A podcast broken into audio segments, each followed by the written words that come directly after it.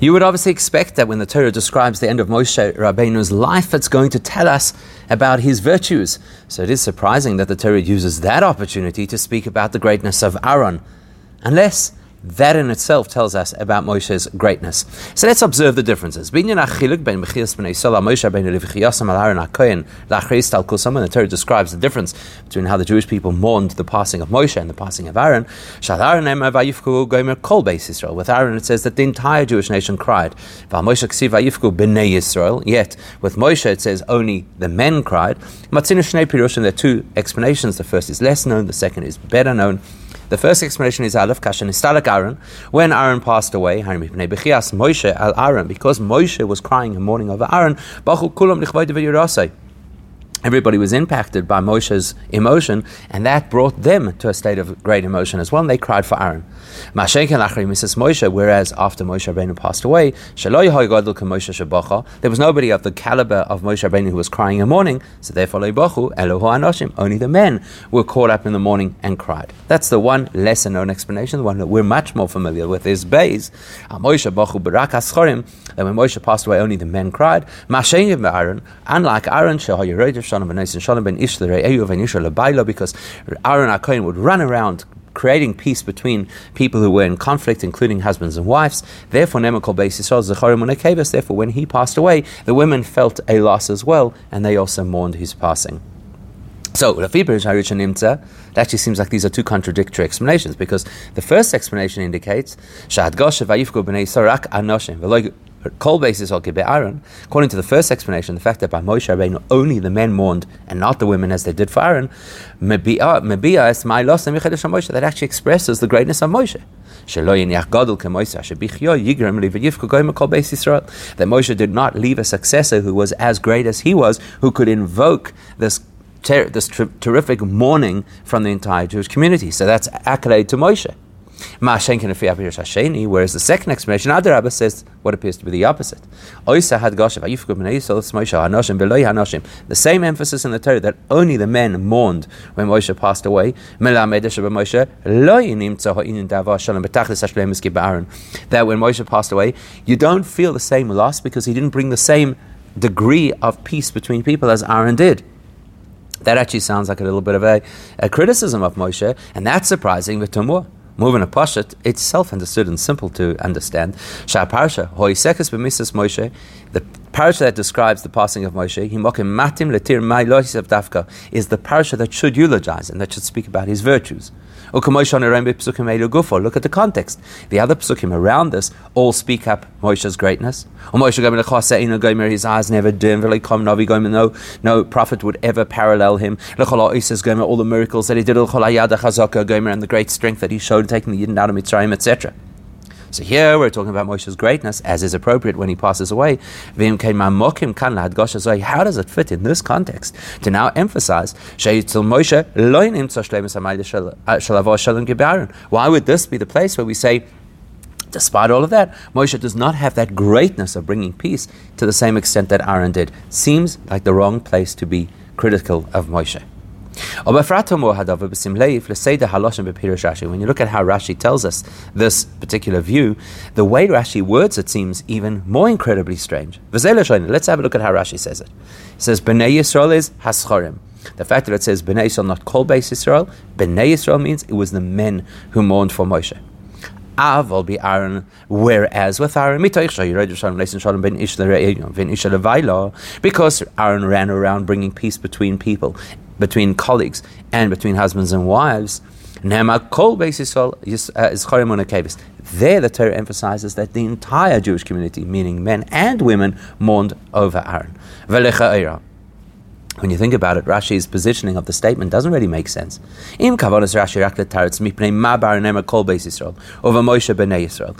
On the face of it, Moshe, uh, Rashi wants to address the issue how come by Aaron the whole nation mourns, and by Moshe only Bnei the men? If that's what Rashi wanted to tell us, Rashi should have started with that detail. That when it says Bnei Yisrael in the context of Moshe, that's referring to the men. Of Aaron, and call basis Then he should have told us the detail that were Aaron, it's call basis which is men and women, or and then tell us why that is. because Aaron pursued peace. That's what it should have said. But Rashi does not do that.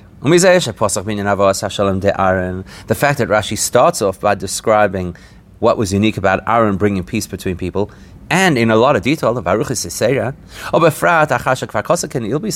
especially when you consider that Rashi's already told us this information when Aaron passed away. Why is Rashi repeating it? Mashma. Shekavanas Rashi lo rak satam v'hechech b'nei yisol shebepasik didan ha'nascharim.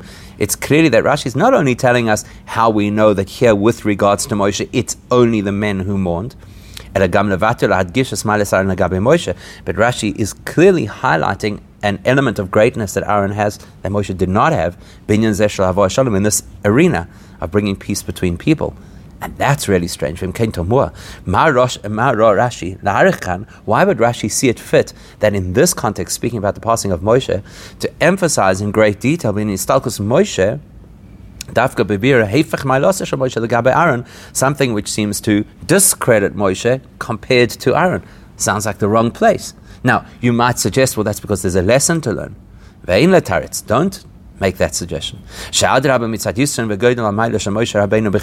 Don't think that because Moshe Rabbeinu is such a great person, the Torah has to let us know that in this particular area, bringing peace between people and showing and exhibiting love, that we should be, we shouldn't be willing to satisfy ourselves to say, "I'll do as great as Moshe did," because great, Moshe is the greatest person who lived. But actually, we should be learning from Aaron. Great lesson, important lesson, but not the place. You don't teach a lesson that seems to discredit somebody at the time when you're, so to speak, eulogizing or paying tribute to that person. Kol Muvan, which forces us to appreciate Shabbeis Limit in Salkus Moshe, when the Torah is telling us and when Rashi is explaining to us what we have to learn from Moshe's passing, we have to, as we'll see soon, we have to know the difference between Moshe and Aaron. Koilel malas Aaron lagabe Moshe. It's important for us when we appreciate who Moshe was, to appreciate who Moshe was, we also have to know that advantage and edge that Aaron had over Moshe in this particular area. And that's why Mipnei Zeh, Madgish Akosov Kan, the Torah is the one that illustrates to us over here. Vayivku b'nei Yisrael es Moshe. That was the men who mourned for Moshe's loss. Vakach mevorim megale Rashi, to which Rashi then explains and reveals to us, Shekavonas Akosov the Ramiz bozel ma'ilose shel Aaron Gabi Moshe, that the Torah is the one that is highlighting for us an area in which Aaron excels more than Moshe. Uh,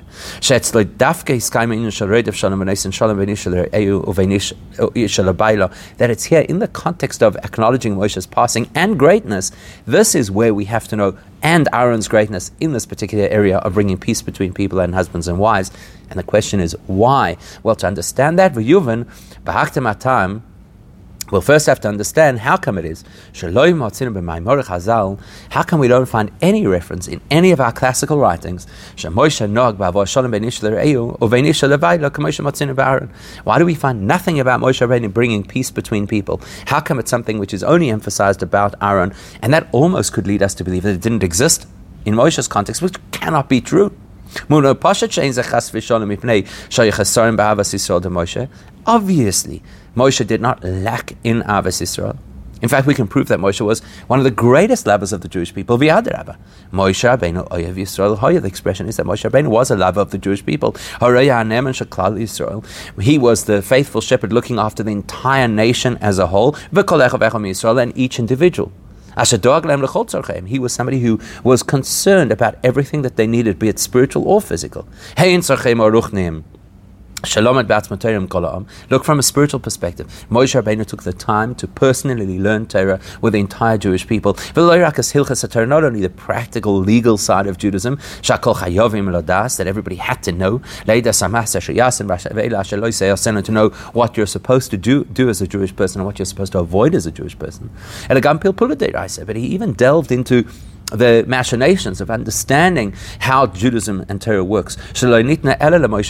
Which was information originally only shared with Moshe and with his immediate family. And he was incredibly generous sharing that with the Jewish people. Why? Because he did love the Jewish people. And he didn't only love them in a spiritual context, he took care of all their physical needs. The fact that they had food to eat, the miraculous man in the desert was thanks to Moshe. And even the other things that they originally received in the merit of, of Aaron and Miriam, like the protective clouds and the water source. After Moshe, uh, after Miriam and Aaron passed away and those assets disappeared, Moshe was able to bring them back. So in other words, he cared for their physical needs as well. So Moshe had tremendous Avos Israel. Why then don't we talk about him bringing peace between people as we do about Aaron? Who? The reason is because of who Moshe was, and because of what Moshe's role was. He needed to activate Avas Yisrael and to practice Avas Yisrael, and the concept of bringing peace between people in a way that was completely different to how Aaron did. Why? For the following reason. We know very well that the methodology that Aaron used to bring peace between people, Amr Chazal, the Gemara tells us, in order to facilitate the bringing together of people who were in conflict so that they should have peace, sometimes Aaron would say things that weren't absolutely 100% accurate. That person really wants to forgive you. It's something the Torah allows, and it's something the Torah endorses. Like the Gemara tells us that we are permitted to somehow blur the truth when it's going to bring peace. Obviously, we're not allowed to lie, but we're allowed to, you know, say things in a way that is euphemistic. Moshe Rabbeinu, that doesn't work in the world of Moshe Rabbeinu because midasi. Moshe Rabbeinu is the epitome of integrity and truth with a capital T. So Moshe Rabbeinu can bring peace between people, but he cannot do so in a way that in any sense compromises the truth.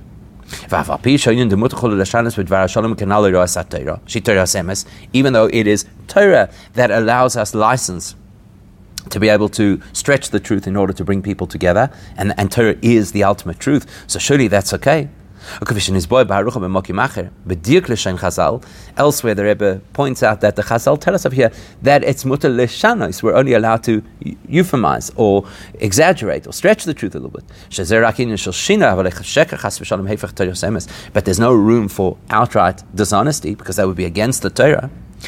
Still, even on Hagazeh, yesh al. Fact is, it would still mean that we're not showing truth as truth is.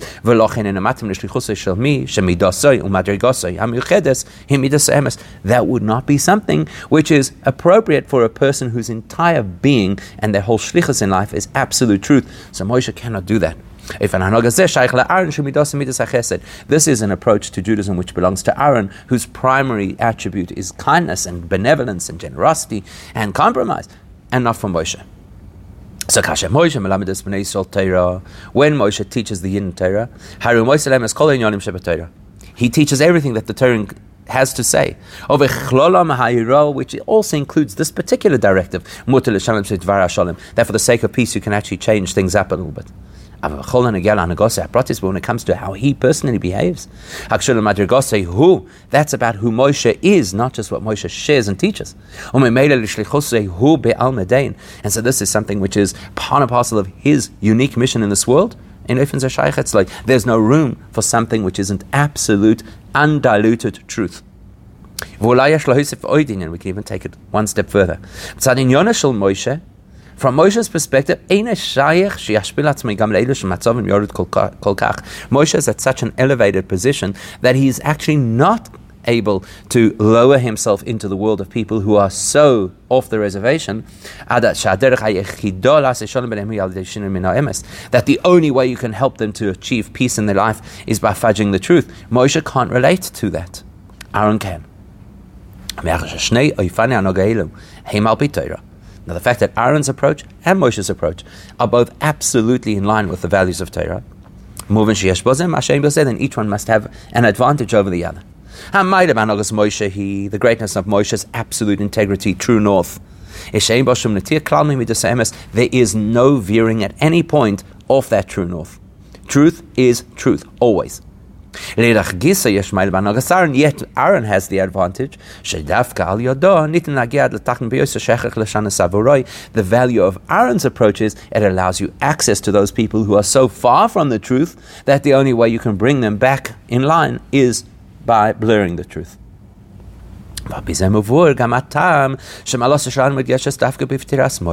Now that we have this information that there are two acceptable, authentic approaches within Judaism, each which has an advantage over the other, now we can appreciate why it is that when Moshe passes away, we're suddenly talking about the value and virtue of Aaron. Because you may Moshe, as long as Moshe is living and active, fulfilling his unique mission in this world. He was completely immersed in his type of avoida that Hashem expected of him. And that means he was completely immersed in his mission, which is keep everything with absolute truth and integrity. But now we're at a different phase of Moshe's life. It's the moment in his life when he ascends Mount Navoi, which means he has now completed his shlichus. And he's preparing to ascend on high. Now is a time where he can acknowledge the value of Aaron. Previously, he couldn't. Previously, my shlichus requires absolute integrity. There's no room for Aaron's approach. But now, at the end of his life, he can actually look back and say, and Aaron has tremendous value too because he can bring peace to every Jew, which Moshe cannot. And this realization at that particular point in life is similar to another Gemara that we know of. We know the explanation given about why Rabbi Yochanan ben Zakkai, the Gemara tells us that only just before he passed away, then he said, I actually don't know which path I'm going to follow after passing. Which raises a very obvious question. How is it possible?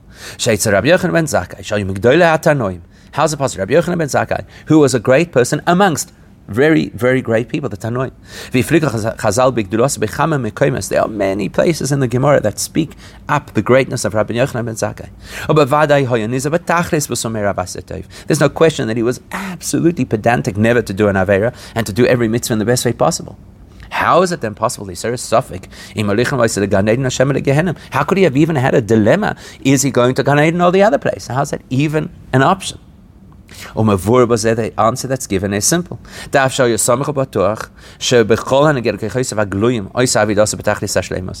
Rabbi Yochanan ben Zakkai knew with absolute certainty that whatever you could see about a person, in terms of how they think, in terms of how they feel, in terms of how they behave, was all absolutely pristine and exactly how the Abishter wanted it. Mikal Mokim, Haymasupak Paul, But Rabbi Yochanan question is, did I do enough to activate the full value of the essence of my which is not so easy to detect and to identify? It's beyond what can be seen and can be measured. Okay, but there's still a question. If Rabbi Yochanan Zakkai is uncertain about whether he had expressed the full force of the essence of his neshama, and therefore is he in the realm of holiness or something else?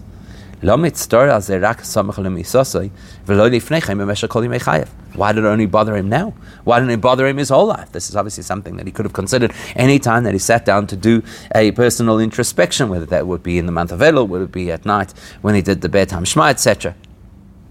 So one of the explanations goes as follows. During the course of his lifetime,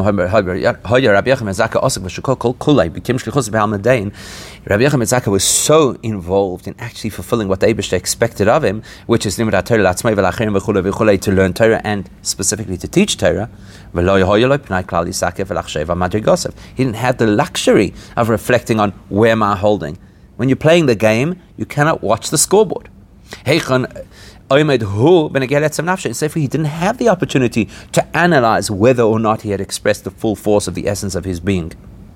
But at the end, when he's about to pass away, where he's now completed his work. So they've blown the final whistle. Now you can look at the scoreboard. Now you could start to work out, well, have I achieved as much as I should have? A similar thing happens over here to Moshe Rabbeinu. Specifically because Moshe is now close to his passing. Moshe has now completed his active duty in this world. Now's the time for him to contemplate what's the difference between the type of avodah I did and the type of avodah that Aaron did. Now, for the first time, Moshe Rabbeinu is able to recognize the value that Aaron could achieve that his avodah did not achieve and wasn't intended to achieve. That's why the Torah, which is Moshe's Torah, expresses it in this particular way.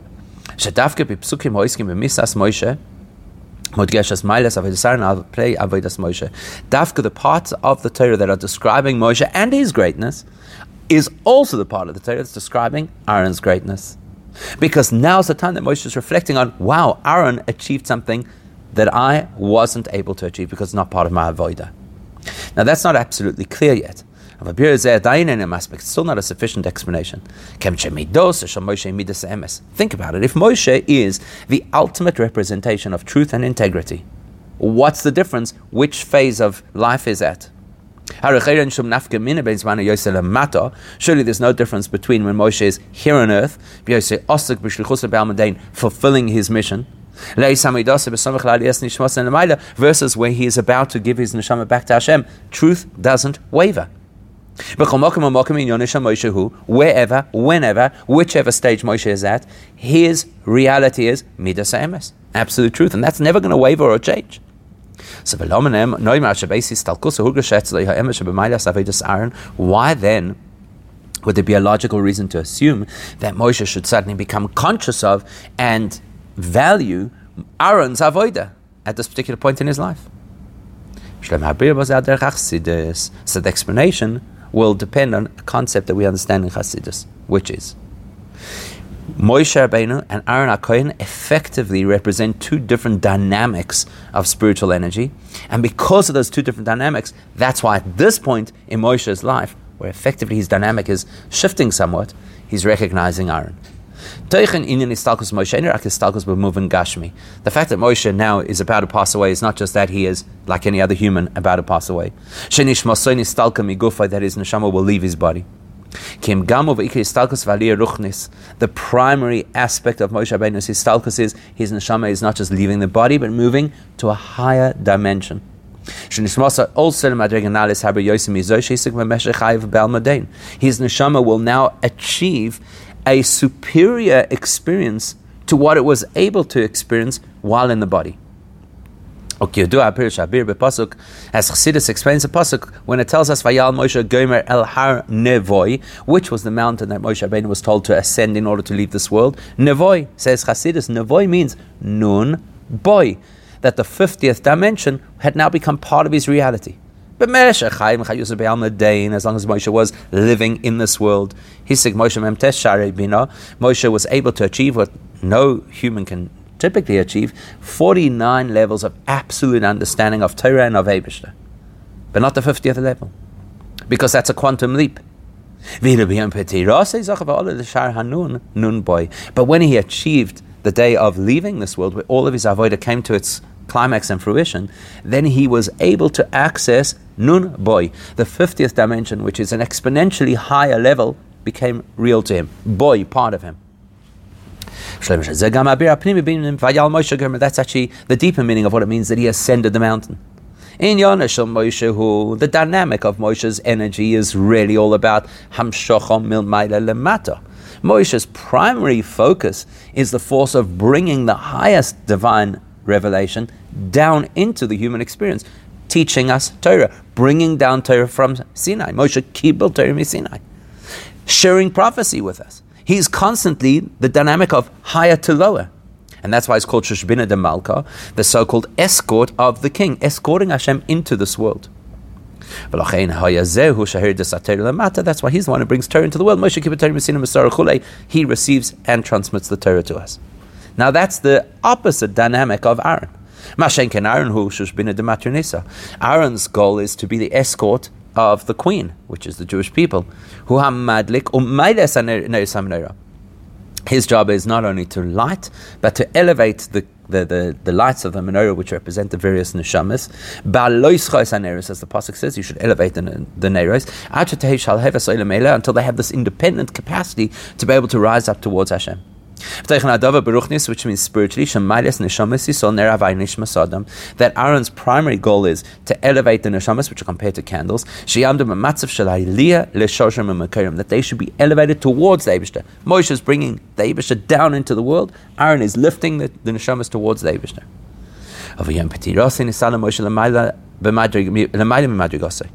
Now Moshe Rabbeinu is on the day of his passing, he now supersedes his own natural level and dynamic. Now Moshe has the value that Aaron normally has, elevating, lifting. Vayal Moshe, Moshe is going upward. And with that, he's lifting the world with him. And by the way, this is why this is the time he gets the 50th dimension. So as long as Moshe is going through his regular avodah. Where everything that Moshe Rabbeinu is doing is within the gambit of who Moshe is and what he represents. At that stage, Moshe Rabbeinu has all of the 49 levels of bina, which is a massive achievement, and yet only the 49 levels of bina because it's that mega level missing. 49 is a number that really represents the parameters of our finite world. Zain, Piyamim Zain. 49 is 7 multiplied by 7, which is Shivasi Mehabinyan, representative of the seven days of construction of the world. So it's the dynamic of the world. But when Moshe now starts to ascend, he's now ascending and superseding. He's breaking out of his own massive highly elevated, highly developed spirituality. Which means now Moshe is no longer constrained by his own holiness, which is the holiness of, of truth, of integrity. Moshe Rabbeinu is no longer constrained by only being the one who brings God, godliness into the world. He now innovates a whole new methodology, a whole new dynamic of lifting, so that's why at this point Moshe Rabbeinu is able to access the 50th dimension because it is beyond all constraints, beyond all levels, beyond all frameworks. With that information, we can appreciate the distinction between Aaron and Moshe in terms of bringing peace and why it is that Aaron's greatness is emphasized at the time of Moshe leaving this world. Seeing at the time Moshe is going to leave the world, he has now changed the dynamic and is living with an Aaron dynamic of lifting himself and the world. That's when Moshe recognizes the greatness of what Aaron achieved consistently, bringing Yidden together, and of course that way elevating those Yidden. And all of this gives us another angle and insight into the greatness of Moshe's love for his fellow Yidden. These psukim which describe Moshe leaving this world. Moshe Rabbeinu himself tells us, like everything else Moshe tells us, inspired by Hashem. Aaron's greatness. And he highlights Aaron's greatness. Why does he do that? that we should appreciate how far the extent of Avas Yisrael is, both in its broadness, its breadth, and in its depth. Moshe is telling us his own Avas Yisrael was spectacular, and nonetheless, no doubt Moshe consistently, like in every other area of his life, obviously grew and elevated himself more so spiritually throughout his life. So his Avas Yisrael grew through the course of his lifetime, as every other spiritual and holy part of his life grew through his lifetime. And Moshe says, and still not good enough. He's telling us that we have to follow Aaron's example. That we have to pursue peace. And we have to do everything in our power to bring peace to all people who are in, conflicted, and even and including couples who are, God forbid, conflicted, and even people who are not in a place that they can hear truth. We have to help them to that's Moshe Rabbeinu's message, and it's a, a great take-home message for us. And Mitzvah Hashem, through that kind of Abbas Yisrael, we'll be able to bring the Geula Shlema now.